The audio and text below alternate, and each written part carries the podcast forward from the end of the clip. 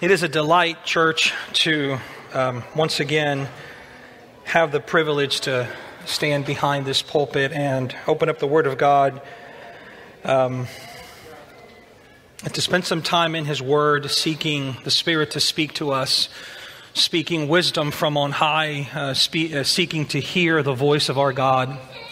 Uh, there is absolutely nothing I have said or will ever say uh, that has eternal worth. Um, but I, I'm here not to speak my thoughts, I'm here to share the Word of God. So I would pray that God's eternal Word would be implanted in your heart this morning. Um, and as I, as I meditate on, on time and um, the, the, the, shortness of time I have left in New Orleans, um, you know, time is an important commodity. Uh, many wise people, many shrewd people, many funny people uh, have noted the importance of time. Um, uh, sayings like, you know, time you enjoy wasting is not wasted time, or time is money, or lost time is never found again, or uh, time is the most valuable thing a man can spend. I think we would all agree that time is uh, of utmost importance in our lives. It's a precious, precious commodity. It's this thing we experience that we could just, we simply can't duplicate or replicate. It just goes on and on and on. And, and the way we use our time, how we actually go about using our time, is, is actually very important as well. And this is a lesson I've learned from you, dear church.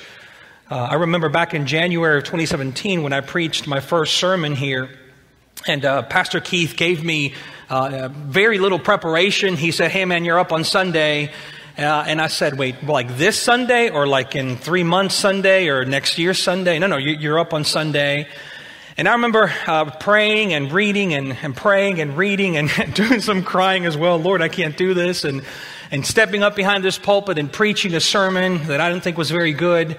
Uh, but I was, I was just pleasantly surprised and increasingly encouraged by the response you guys had to the sermon. I mean, you guys were coming up and hugging on me and you were happy. And, and, and as, as, as, a matter of fact, I noticed how differently you responded to my first sermon here when compared to some of the other guys. I mean, I'd, I'd been, uh, been a part of this church for about eight months and, and it just struck me as, wow, the, either I did such a fantastic job or this is a really encouraging church. And, and it wasn't until I had a, a conversation with a dear friend uh, who comes to this church who we were commenting on the sermon and, and I, I made notice of, of that uh, and, exchange of how just you poured yourselves out to me that first sermon. And uh, this is a dear friend, a trusted friend, a friend I come to frequently um, to ask him uh, for critiques of my ministry, of my skills, and, and he used that opportunity to, to kind of bring me down to earth. And he said, Brother, the reason people were um, joyful and excited and ecstatic, and we're celebrating the beginning of your ministry at Lakeview is because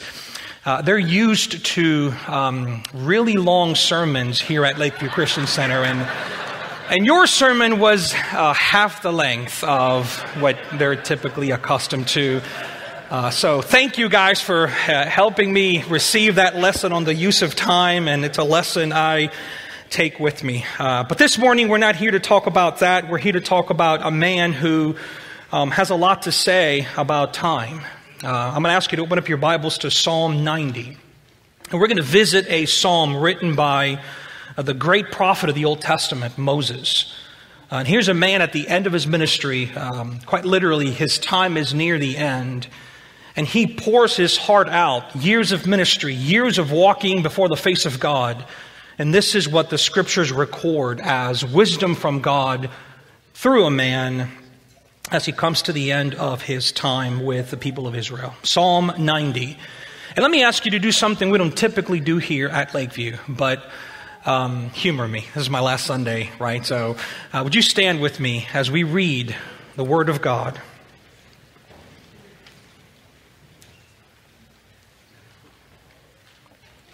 Psalm 90, a prayer of Moses, the man of God. Lord, you have been our dwelling place in all generations. Before the mountains were brought forth, or ever you had formed the earth and the world, from everlasting to everlasting, you are God. You return man to dust and say, Return, O children of man. For a thousand years in your sight are but as yesterday when it is past, or as a watch in the night. You sweep them away as with a flood. They are like a dream, like grass that is renewed in the morning. In the morning it flourishes and is renewed. In the evening it fades and withers. For we are brought to an end by your anger. By your wrath we are dismayed. You have set our iniquities before you, our secret sins in the light of your presence. For all our days pass away under your wrath. We bring our years to an end like a sigh. The years of our life are 70, or even by reason of strength, 80. Yet their span is but toil and trouble. They are soon gone, and we fly away. Who considers the power of your anger and your wrath according to the fear of you? So teach us to number our days that we may get a heart of wisdom. Return, O Lord. How long? Have pity on your servants. Satisfy us in the morning with your steadfast love, that we may rejoice and be glad all of our days. Make us glad for as many days as you have afflicted us, and for as many years as we have seen evil. Let your work be shown to your servants, and your glorious power to their children. Let the favor of the Lord our God be upon us and establish the work of our, hand, of our hands upon us. Yes, establish the work of your hands. Let's pray together. Oh, great God, speak that we would hear your voice, Lord, and be transformed by your truth. We pray these things in Christ's name. Amen. You guys may be seated.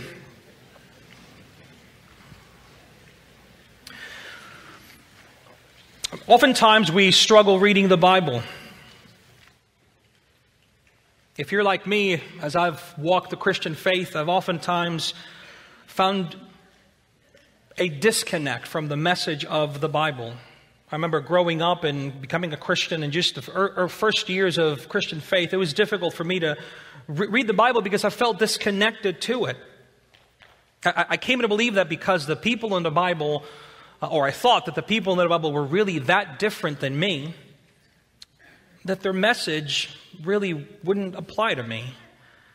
Um, I mean, after all, their message is based on the events of their lives, their experiences, and so what they taught and spoke of and, and, and, shared as wisdom, as, as um, life practices, because their experience in life was so different than mine, then they just wouldn't get me. So I felt a natural disconnect between the lives of the authors of the pages of Scripture and my life, and therefore I felt a disconnect from the message to them and to me. Maybe, maybe this describes your walk through Christian faith. So, for example, look at the heading of this psalm that we just read. The, the, the, verse numbers, the chapter numbers, these are later helpful additions to, to the pages of Scripture. But this heading, this title, A Prayer of Moses, the Man of God, was in the original uh, um, Hebrew Scriptures as part of this actual psalm. So this is an example, for, uh, uh, for example, of how, how that disconnect just shows up in the content of Scripture.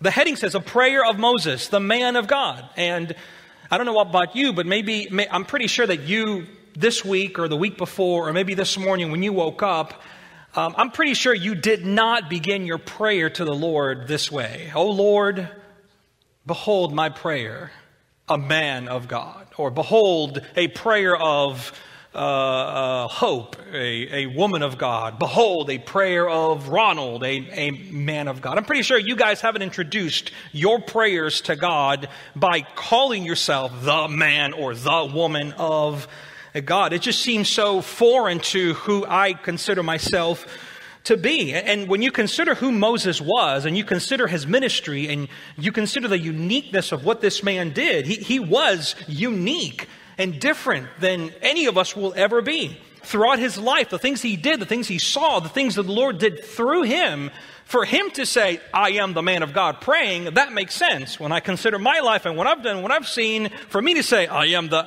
that does not make as much sense as when Moses says it. But, but we make a serious mistake, though, by thinking that way. We make a serious mistake if we come to believe that the authors of the pages of Scripture and Moses himself is actually different from us. So consider a quick survey on the life of Moses. Moses was adopted. Did you know this? Moses grew up in a setting when he didn't really know his mom or dad. So, any single moms in the room? Anyone raised by a single mom or a single dad? Anyone have a less than ideal upbringing without the perfect family as someone that you could reference? Moses committed a serious crime that caused him to run away and hide for years. Anyone here do something in their past that they're really, really ashamed of? Moses went from living as an Egyptian royalty to working for his father in law in a farm. Anyone years anyone here have their lives fall apart? Maybe you flunked out of college. Maybe you got fired from a job. Maybe you did something so terrible that, that the promises of a good future are now dashed because of something you wound up doing. Moses had serious family issues. Get this, you, you, you may know the details of the story of Moses' life, you may not, but his brother and his sister actually spoke against Moses' wife behind Moses' back to the people of Israel. Does anyone have any family drama in their, in their, in their house, right? So, just how different is Moses than we are? I mean, on the one hand, he is very different. The experiences of, of witnessing the power of God firsthand, but if you think about it, he experienced life in similar settings to our own. And he lived through many of the same challenges we faced.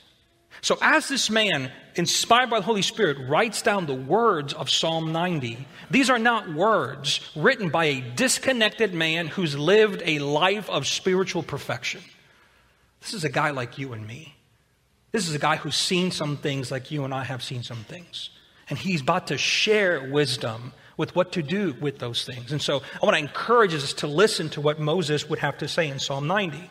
Psalm 90 is the oldest of the 150 Psalms. There's 150 of these song psalms, and this one is the oldest. It was the first one written. We don't know exactly when Moses wrote this psalm. Scholars believe that this is probably near the end of Moses' life and ministry, and more than likely, as Moses is writing this psalm, there's, a, there's three events that have just happened in the life of Moses that lead to the, to, to the tone of the psalm. Um, you can read these in Numbers chapter 20. So things like the death of his sister Miriam, the death of his brother Aaron, and, and, God's punishment of Moses for the mistake he made in striking a rock when God told him to speak to the rock, and thus Moses being forbidding from entering the promised land. If you read Numbers 20, you, you'll notice that all those three events are bunched up together in about four paragraphs. So most scholars believe that Psalm 90 has its origin in that time frame. In other words, Moses is melancholic. He's deep in thought, reflecting on his life and ministry. And so, as he writes this psalm, Moses is a man in transition. He's at the very end of his time with the people he's grown to love deeply. And I can certainly relate to that. So, this morning, my desire is to spend time with Moses and the wisdom of God in this psalm. And to do that, Let's begin by looking at verse 1 again together. Moses says, Lord, you have been our dwelling place in all generations. According to the United States Census Bureau, a person living in the U.S. can expect to move 12 times throughout their life. How many of you, just out of curiosity, how many of you have moved more than 12 times in your life? Raise your hand. Wow. How many of you have never moved? Raise your hand. Interesting. Next week will be the sixth time I move, but, but no one knows moving more than Moses. Moses is the great wanderer of the Bible. 40 plus years of moving from one place to another, to another, to another, and literally dying on the way. At the end of a 40 year road trip, rather than share tips on the best way to pack, Moses shares the most important lesson he learned throughout his life, a lesson that he gives us in the first verse of this glorious psalm. Lord, you have been our dwelling place. Moses is saying, God is, is my home. This is the realization that has come upon me after decades of life on this earth, after everything I've seen and done, after everything I've had and I've lost. God is my home. He's always been my home, and He'll always be my home. And don't forget, Moses, again, in a sense, he's homeless. He's still wandering in the wilderness as he writes this psalm. But even though he wanders, he's not lost. He is at home with the Lord. I wonder if the British writer J.R.R. Tolkien, the author of The Lord of the Rings, had Moses in mind when he wrote the following phrase All that is gold does not glitter, not all those who wander are lost. In the deep wilderness of the Sinai Peninsula, get this Moses had no house, there were no grocery stores to get food. There was no U Haul storage units to rent. There were no banks to get loans from. He wondered and wondered and wondered, but he didn't wonder aimlessly or hopelessly. Moses had something far more precious than gold, far more valuable than real estate, and had every need provided for. Where exactly? Where did Moses have a sense of dwelling? Well, he tells us this Lord, you have been our dwelling place. So, a quick application for this idea is that this is a good reminder for us, isn't it? We may not be wandering in the wilderness like Moses did, but let's face it, guys, it's pretty wild out there. And there's a shortage of baby formula. What's, what's that about? $4 a gallon for gas, rising interest rates, continued supply chain issues around the world, have you dared to look at your retirement account lately if you have one? It is wild out there. So the question I have for you is where is your dwelling place? If the past two years have taught us anything, is this that at any moment life can become extremely difficult, dangerous, and the things we depend on can quickly disappear. Now remember, Moses knew this and experienced those very realities, but he knew something greater. And this is why he begins this psalm by saying again that his dwelling place was the Lord. But, but notice what else verse 1 says. Verse 1 says, Lord, you have been our dwelling place in all generations. Moses recognizes something about God that is not unique to him, that Moses' experience is not unique. Moses is not the only wanderer in the stories of Scripture. Moses is not the only one who has come to receive and depend on the Lord. As a matter of fact, there is a litany of patriarchs before Moses Joseph, Isaac, Abraham, and Noah all featured ideas of wandering and finding dwelling in the Lord. And the one consistent theme was precisely that that God was with them, that God was enough for them. Look at verse 2 as Moses continues. Moses says, Before the mountains were brought forth, or ever you had formed the earth and the world, from everlasting to everlasting, you are God. Generation after generation, God's people found refuge in the Lord because God is from everlasting to everlasting. I remember growing up as a kid in Honduras, where I'm from. Um, we, we always had these big dinner parties around Christmas time and New Year's Eve. So in Hispanic culture, uh, New Year's Eve is this really big thing, and we, we have dinner at around midnight to celebrate the, the coming of the new year. And, and I'm a Hispanic man, but my dad's part of the family, they're Italian. So I'm, I'm Hispanic and Italian. And I'm here to testify that all of these stereotypes about food and loud families and all those are true, guys. It's You just imagine a house full of dozens of dozens of family members. This was my experience growing up. My mom and her sisters would throw these parties at our, our, house, and everyone who was remotely related to me would show up at the house. I don't know how, how any of these people fit. I would meet some of my relatives at these parties. But what struck me about these parties was my mom and her sisters would, would they dwell in the kitchen. And, and fr- from the kitchen, I would notice that, that endless hordes of food would come out. And more people would come to the party, more food came out of the kitchen. More people came to the party, more food came out of the kitchen.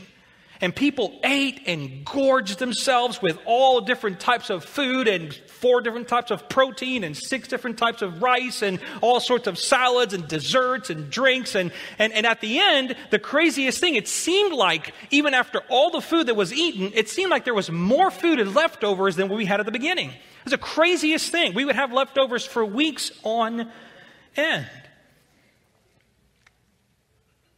God's ability to provide refuge for his people is, is kind of like that. His supply never runs out because it can't. He is from everlasting to everlasting. God owns a, a hotel of blessings with infinite rooms in it. And there is ample space for any and all his people to come. You will never hear you will never hear the words, There is no room for you, if you come to God seeking a place of dwelling and refuge.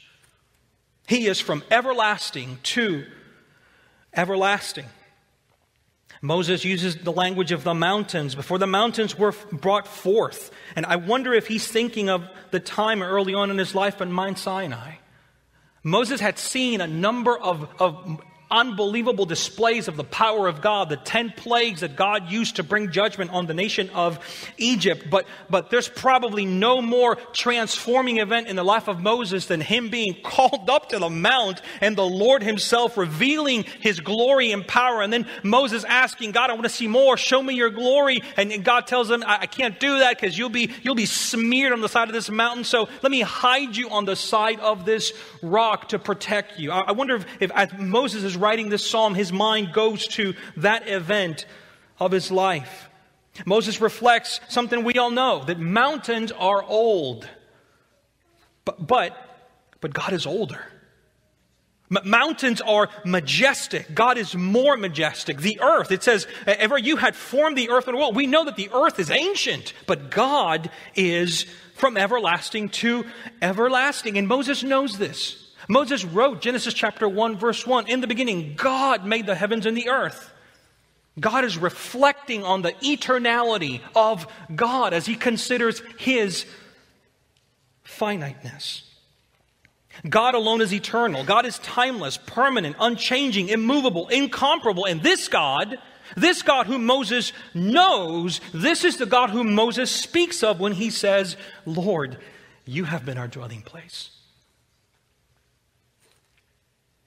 Friends, listen to the wisdom of Moses. The experiences of our lives leave us with this fact our lives will change. Everything about our lives will change. But God is unchanging. God is from everlasting to everlasting. And Moses invites us, he invites you to build your life on that everlasting God. So, as Moses thinks of God's timelessness and majesty, he, he, does so, he, he, he responds in how we would naturally respond. He starts thinking about God, and then, well, let me start thinking about me. How do I stack up with God? And so, look there at verse 3. Moses reflects on the nature of humanity. Verse 3 You return man to dust and say, Return, O children of man. Raise your hand if you think you know when you're going to die. Weird question, but raise your hand if you, if you think you know when you're going to die. No, no, no hands. R- raise your hand if you think you can predict with 95% accuracy when you will stop breathing and go on to be with the Lord. Raise your hand. Well, I'm here to inform you guys that you may not know these things, but Google does. And I'm not joking. A few years ago, a story broke out over the media, uh, over the media that Google Medicine, a division of Google that uses artificial intelligence to to uh, uh, do to help the medical community, um, you know, study and research and stuff.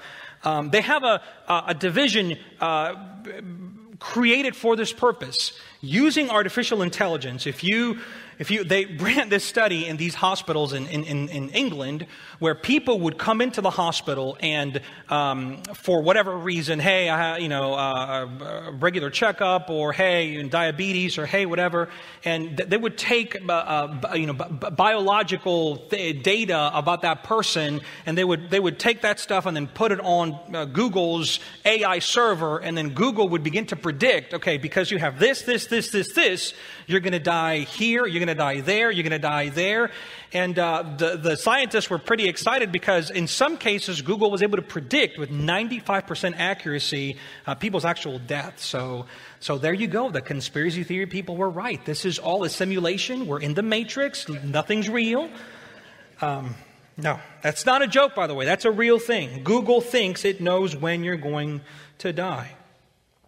Well, this is what Moses is thinking of. Moses is thinking of death. He reflects on what has been of his life and what's left of it, and then reflects, compares that with the eternality of God. You return man to dust. Like I said earlier in the sermon, he's more than likely thinking of the people that he has seen return to dust. Most, Moses is probably reminiscing on his beloved older sister Miriam if you remember the story, Miriam is single handedly responsible for getting Moses into the hands of the daughter of Pharaoh. So she took part in rescuing Moses when he was a baby floating in the Nile River, and he gets rescued as a result of the shrewdness and care of Miriam. So his big sister winds up helping raise him, or at least secure a place for his raising. He's likely thinking of Aaron as well. He's just buried Aaron as well. Now, who was Aaron in Moses' life? You'll recall the story that God summons Moses. And God gives Moses this unbelievable task to go before the most powerful man on the planet and to testify to the existence of the sovereign God of the universe. And Moses responds by saying, I don't speak no good. And God says, All right, well, your brother does. And so he's going to partner with you for the rest of your life. And, and here is Moses, the great prophet of the Old Testament walking for decades with the high priest of the Old Testament, Aaron, next to each other, ministering to the people of Israel. He's gone now. Moses is likely thinking of the many Israelites who, who walked through the Red Sea and who will not make it into the promised land because they have died on the way there. Their own unfaithfulness to God, their own rebellion, their own idolatry caused God to judge them rightly, and their bodies have littered the landscape of this wilderness. And Moses is more than likely reflecting on himself. I will soon die, and I will not get to see what I was promised because I have sinned and fallen short of the glory of God. So Moses has death and dust on his mind.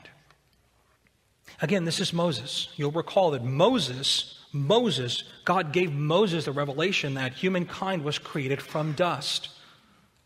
God, in an incredible act of infinite power, creativity, ingenuity, skill, the great craftsman of heaven sticks his hand down into the dirt and from it fashions human life. We are created from dust. But after sin, you'll recall we came under penalty. And so in Genesis chapter 3, Moses is given the following words By the sweat of your face you shall eat bread till you return to the ground. For out of it you were taken, for you are dust, and to dust you shall return. So please notice that death is not something that's up to fate. Death is not an event in human experience, it's up to chance. It's not something controlled by some unseen force out there in the universe. Death is not an accident, nor is it merely a product of biological processes in the human body.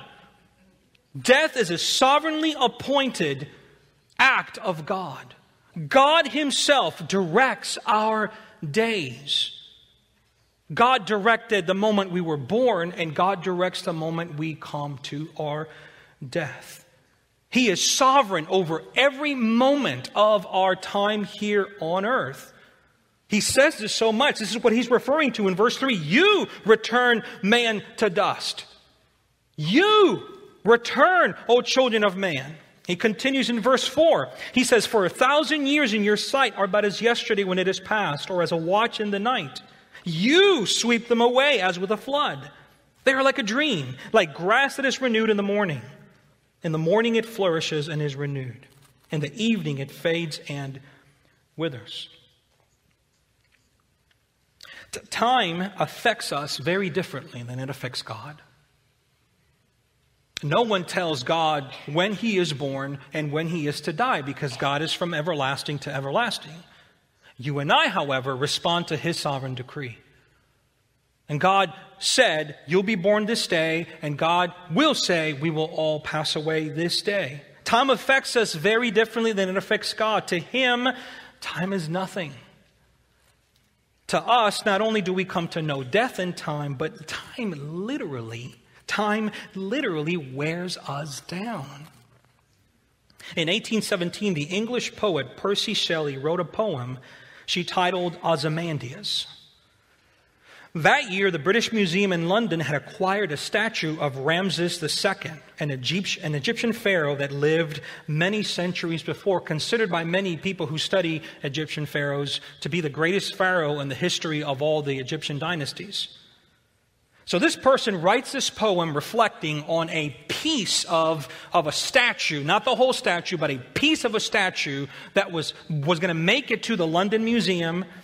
And she writes this poem. The poem goes this way I met a traveler from an antique land who said, Two vast and trunkless legs of stone stand in the desert, near them on the sand, half sunk and shattered visage lies, whose frown and wrinkled lip and sneer of cold command till that its sculptor well those passions read, which yet survive stamped on these lifeless things, the hand that mocked them and the heart that fed.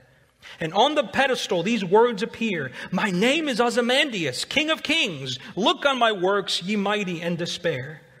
No thing beside remains round the decay of that colossal wreck, boundless and bare. The lone and level sands stretch far away. This poem is a mockery. And isn't it interesting that time has not been kind to Ramses II? considered to be one of the greatest, if not the greatest, pharaoh of Egyptian dynasty. Many of you had not heard his name till right now.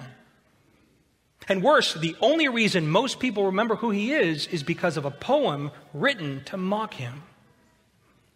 Time is not kind to us, and Moses understands this firsthand. You'll recall that Moses has seen this happen. He's seen the power of God and the influence of God come up against an Egyptian Pharaoh. He's witnessed what the power of God can do to the power of men. What about you? How has the passage of time treated you? Moses re- re- re- reflects on our nature that our lives are like grass renewed in the morning but it, it, it withers away. There, there, there's, a, there's a flashpoint of, of, a, of beauty and growth. You know the old saying, April showers bring May flowers, right? Uh, we have these bushes in, the front, in, the, in our house that a month ago had these beautiful pink flowers blooming and just beautiful, and now they're all gone. I don't even remember them. That, that's, that's what is being appealed to here. How has the passage of time treated you? Have you taken stock of what time has done to you?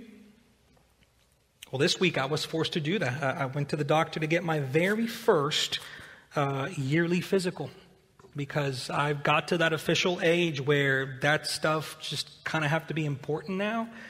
And um, some of you that are a little older than me, uh, you're, you're, kind of rolling your eyes, going, "Oh, Ronald, you don't know the half of it, right? You just you you you like don't freak out just yet man it's it's only downhill from one physical rookie you just don't know man you just don't know what awaits us i have no idea what awaits me but we all know that the passage of time is not kind to us, and all of us are under its effect. And as a result of the passage of time and its effect, consequently and necessarily, death comes to us all. I, I don't mean to be morose. I don't mean to be weird, my last sermon with you guys, but, but this is something that inevitably has all of our attention and it has had all of humanity's attention for a long time. And I, am going to use another Google reference just because that's what happened to show up in my research this week. But in 2013, everyone's trying to deal with this issue of death and time, right? In 2013, Time magazine featured a cover story titled Google versus Death. The story featured details of a new project Google was working on. And here's the project. Here's their goal defeating death. This was back in 2013, and, and let me spoil this for you guys, but Google hasn't figured it out yet. They can't. This is unavoidable. But, but notice the wisdom of Moses here. Notice the difference in humanity's approach manifested in Google's approach to the problem of death. What Google thinks it can do and should do in the face of death versus what Moses does and how Moses responds to the reality of time and death as inevitable results of human life. Google will lead you to believe that this is something humanity has control over. That we just need the right medicine, the right technology, use our collected minds in such a way, empowered by computers and AI, and we will finally solve this because this is something we have our hands on. Moses goes the completely opposite route. Moses has no hands over the power of death. Actually, he throws his hands to the air and he submits his life to the giver of life. Look in Psalm 90, verse 7 there. It says, For we are brought to an end by your anger. By your wrath we are dismayed. You have set our iniquities before you our secret sins in the light of your presence, for all our days pass away under your wrath. We bring our years to an end like a sigh. The years of our life are 70, or even by reason of strength, 80. Yet their span is but toil and trouble. They are soon gone, and we fly away. Who considers the power of your anger and your wrath according to the fear of you? So teach us to number our days that we may get a heart of wisdom. The apostle James puts it this way in the New Testament in James 4:14, "What is your life? You are a mist that appears for a little while and then vanishes." Instead, you ought to say, "If it's the Lord's will, we will live and do this or that." Moses appeals to humility. Moses recognized that in the, in the order of things, there is one who has control over life and death. And that is no company, a eh, company called Google, called Alphabet, whatever their new name is going to be. That there is a place for the human heart to submit themselves to the plans for life and death under the merciful hand of a mighty God. And this is the wisdom Moses shares with us this morning. Now, you may be asking yourself, yeah, Ronald, I get that, but why do we die? I mean, like, people keep dying. Like, wh- wh- why does that happen? Why is death part of the story of life? Well, the scriptures would tell us that we die because we have sinned and we fall short of the glory of God, and that the wages of sin is death. This is what Moses is referencing here when he uses the language of wrath. That death is God's judgment on humanity. A humanity that rebelled and continues to rebel against a holy God. And Moses recognizes this fully. He has seen rebellion firsthand. He has witnessed it with his eyes, and he's been responsible for it in his heart. He understands that our very lives are subject to the gaze of God's holy eyes. Look at verse 8 again. You have set our iniquities before you our secret sins in the light of your presence. Friends, there is no internet search engine with privacy, you know, filters on it that can keep the gaze of the infinite God from knowing your secret sins. There is nothing outside of God's awareness. God sees into the hearts of men. He knows what we think, He knows what we feel. We cannot hide anything from the gaze of God's holy eyes. Our entire existence is an open book to the mind of God. But, but notice the connection here. Notice the connection. Before you feel the judgment and the condemnation that sin naturally and immediately wants to produce in you, do not run away from this, this idea. While we can hide nothing from God, while our sins are as clear to God as the light of day is to us, there is a connection between our iniquities and the presence of God. For those whom God is a dwelling place, for those who have known God as a dwelling place, there is a connection between our secret sins and the presence of God. God does not expose our sins from a distance. God doesn't look from heaven with a telescope to figure out what we've done. Our sins are revealed in the light of His presence. By coming to Him, by being in His presence, are our sins revealed before God. So feel the force forces, what is being said here. People who know themselves to be under the wrath of God have no other sheltering than the God whose wrath they have provoked. And he has welcomed them in. He has welcomed them in. There is no other shelter. There is no other place that you and I can hide from when it comes to our sins. There is nothing, there is no place we can go to hide from our sins except the very presence of the God whose wrath is now directed towards us because of our sin. Yet, as Moses testifies in this psalm, we are welcomed into his presence. We find refuge. We find a dwelling place in the presence of this God. Now, how do we get there? What in the human heart propels feet to walk towards the wrath of God. I would argue that the pathway to the presence of God is paved with bricks made of humility. And that humility is found with wisdom gained by reflecting on our mortality. This is what he said in verse 12 Teach us to number our days that we may gain a heart of wisdom humility. Jesus said in the Sermon on the Mount that the earth belongs to the meek. Blessed are those who are poor in spirit, for they shall see the face of God. So, some applications here time, the use of time, the, the shortness of our life, the brevity of our life. Young people, don't waste your life. Young people, it's graduation season. Some of you have just graduated. Don't waste your life. Your life matters. Time matters.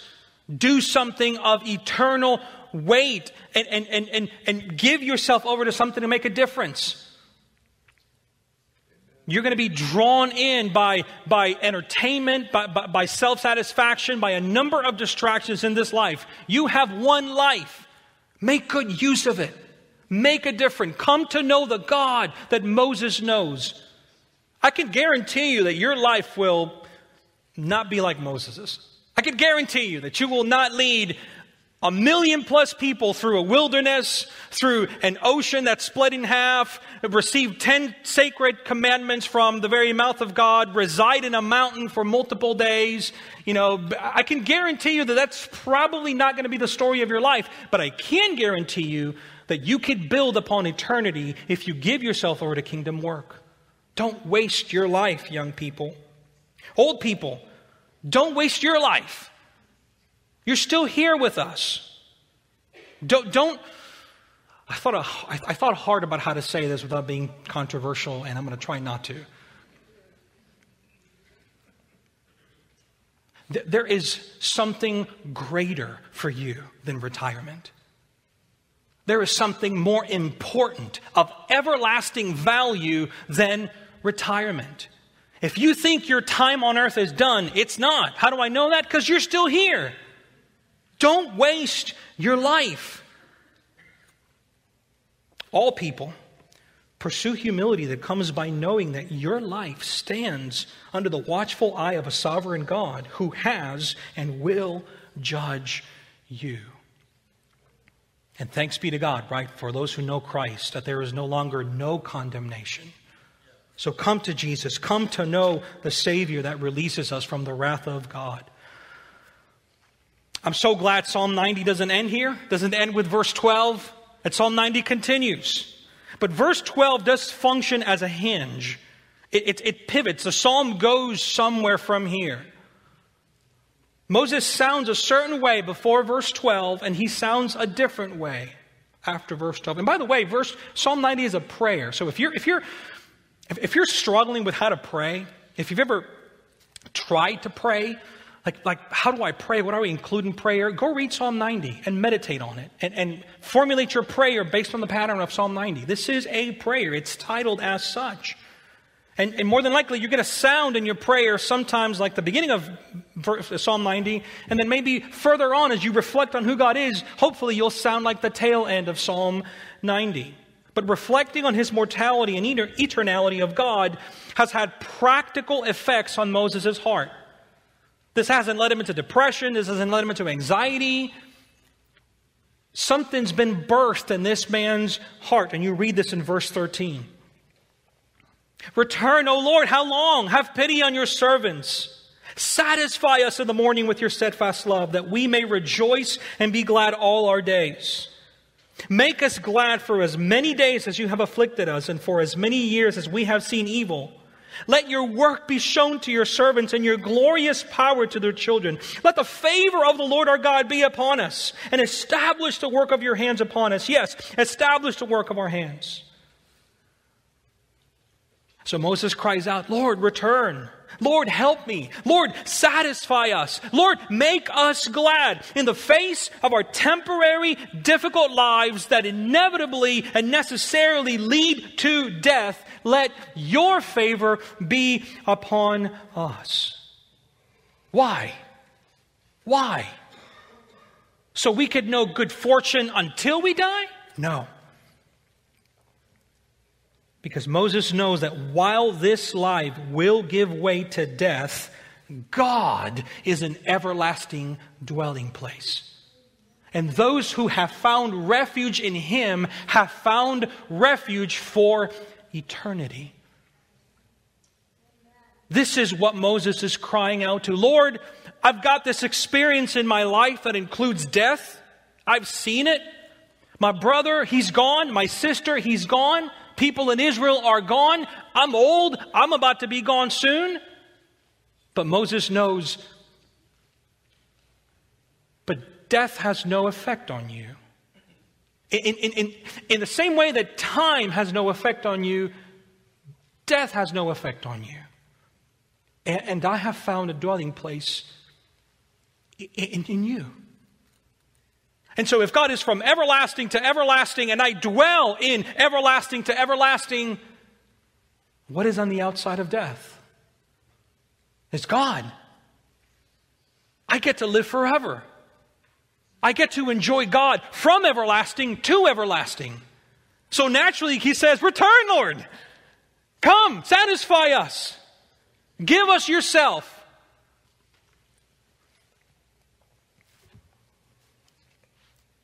Keith, you can come back up, man. I'm going to read a quote and then we'll pray. Um, I would highly recommend that you guys um, go to Amazon or Google or whatever and buy a book by a man, by a pastor, Robert McCullough. The book has a strange name. We've we've quoted on this book um, a number of times here. The book is called Remember Death. It's a short little book, it's a black book. Um, remember death. It's a, it's a phrase, um, a translation of a Latin phrase that the Puritans would, would engage with a lot memento mori, remember death. And this idea that, that, that death is this thing that, that he's going to make the argument that the best thing a believer can do is not forget about death. It's just to think of death and think of death often. And so he writes Good things never last. Time and death turn sweet seasons of life into painful memories of what's been lost. This world is a marvelous place. We enjoy the beauty of its landscapes, its music, its art and culture. And above all, we enjoy its people. I've enjoyed, well, I've not enjoyed the landscapes of New Orleans. I've not enjoyed those, but I've enjoyed its music, I've enjoyed its art, I've enjoyed its cultures, and I've enjoyed the people here. Our spouses and children, our parents and grandparents, our brothers and sisters and friends and neighbors. Yet it's precisely our love of good things in life that gives death its power over us. Under death's shadow, time and decay reach as far as our love. And their grip on the things we love is stronger than ours. One of the goals in this book is to help us recognize the shadow of death in places we may not have seen it before. Death is a biological event, the end of the heart's beating, the lungs breathing, the brain processing, but, but it is also far more. There's no confining death to the moment at which our life ends. Its effects are everywhere. Death is not so much an event as a process with a final culmination, a siphoning process that separates us from what we love so that, in the end, everyone loses everything. Now, that sounds a lot like Psalm 90, verse 12, right? That sounds a lot like where, where, where we've been, but Pastor McCullough continues, and he says, But when we recognize this truth, when we acknowledge it and don't shrink back from it, we join the path to deeper, fuller joy in the promise of a deathless world where what we love won't ever pass away.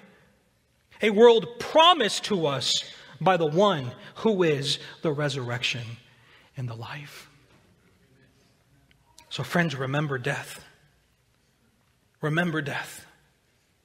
Because as you remember death, your heart will be turned to God, and you will be reminded that He has power over death, that He has defeated death at the cross, and that He has ushered in eternal life so that His people would know Him, would find refuge in Him from everlasting to everlasting.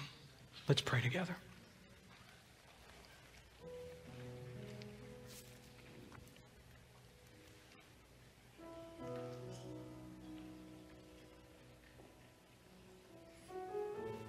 Father, we are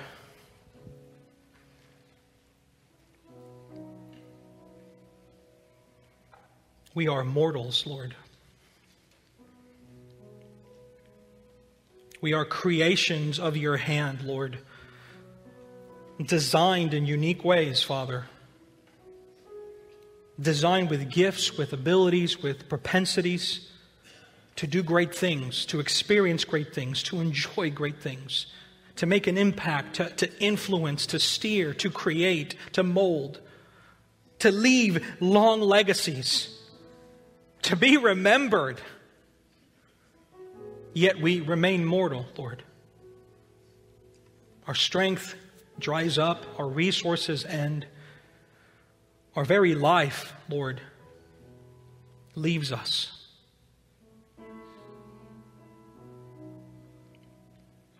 But Lord, you have been our dwelling place. For all generations, Lord. From everlasting to everlasting, you have been our dwelling place. In the face, O Lord, of that which will take all of us out, you remain our dwelling place. The greatest enemy of our soul and our body, death, Lord, have been so defeated that they are unaware that they've participated in your act of bringing us to your presence. They don't know this. Death thinks it claims victory over the death of a saint, but it not, does not know what it's done. It's opened the door to eternal life. It's allowed entryway into your presence. It's been defeated twice.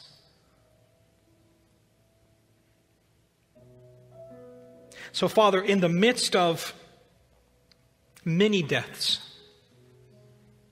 Lord, there may be brothers and sisters here, Father, who are experiencing loss in a number of different categories, who are afraid of maybe loss that's on the other side of the corner, Lord.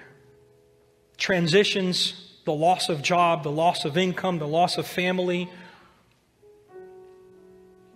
Lord, would you remind us that you are our dwelling place? You have been our dwelling place, and you will continue to be our dwelling place for all generations.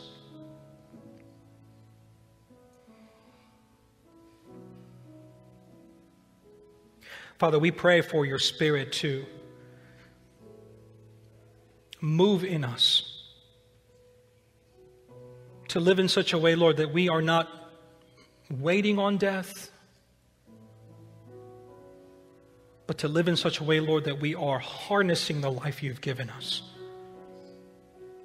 Using it, Lord, for kingdom purposes.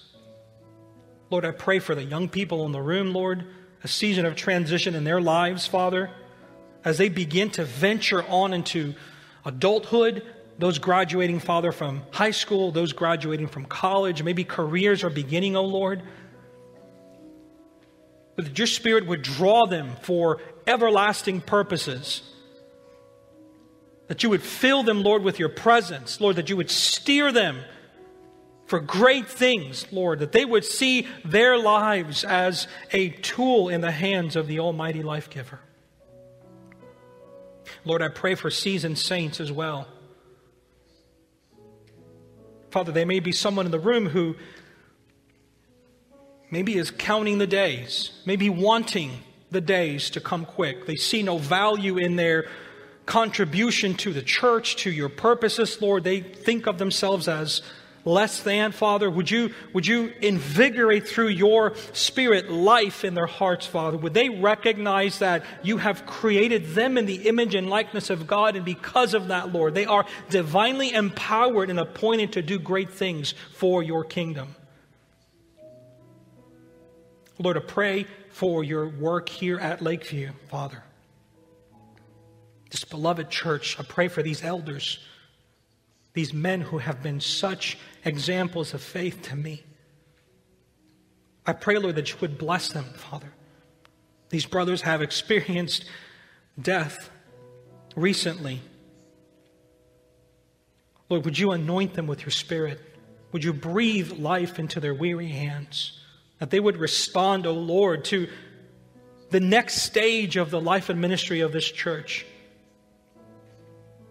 Oh Lord, bless us. Satisfy us, Father. We pray. In Christ's name. Amen and amen. It has been a delight, church.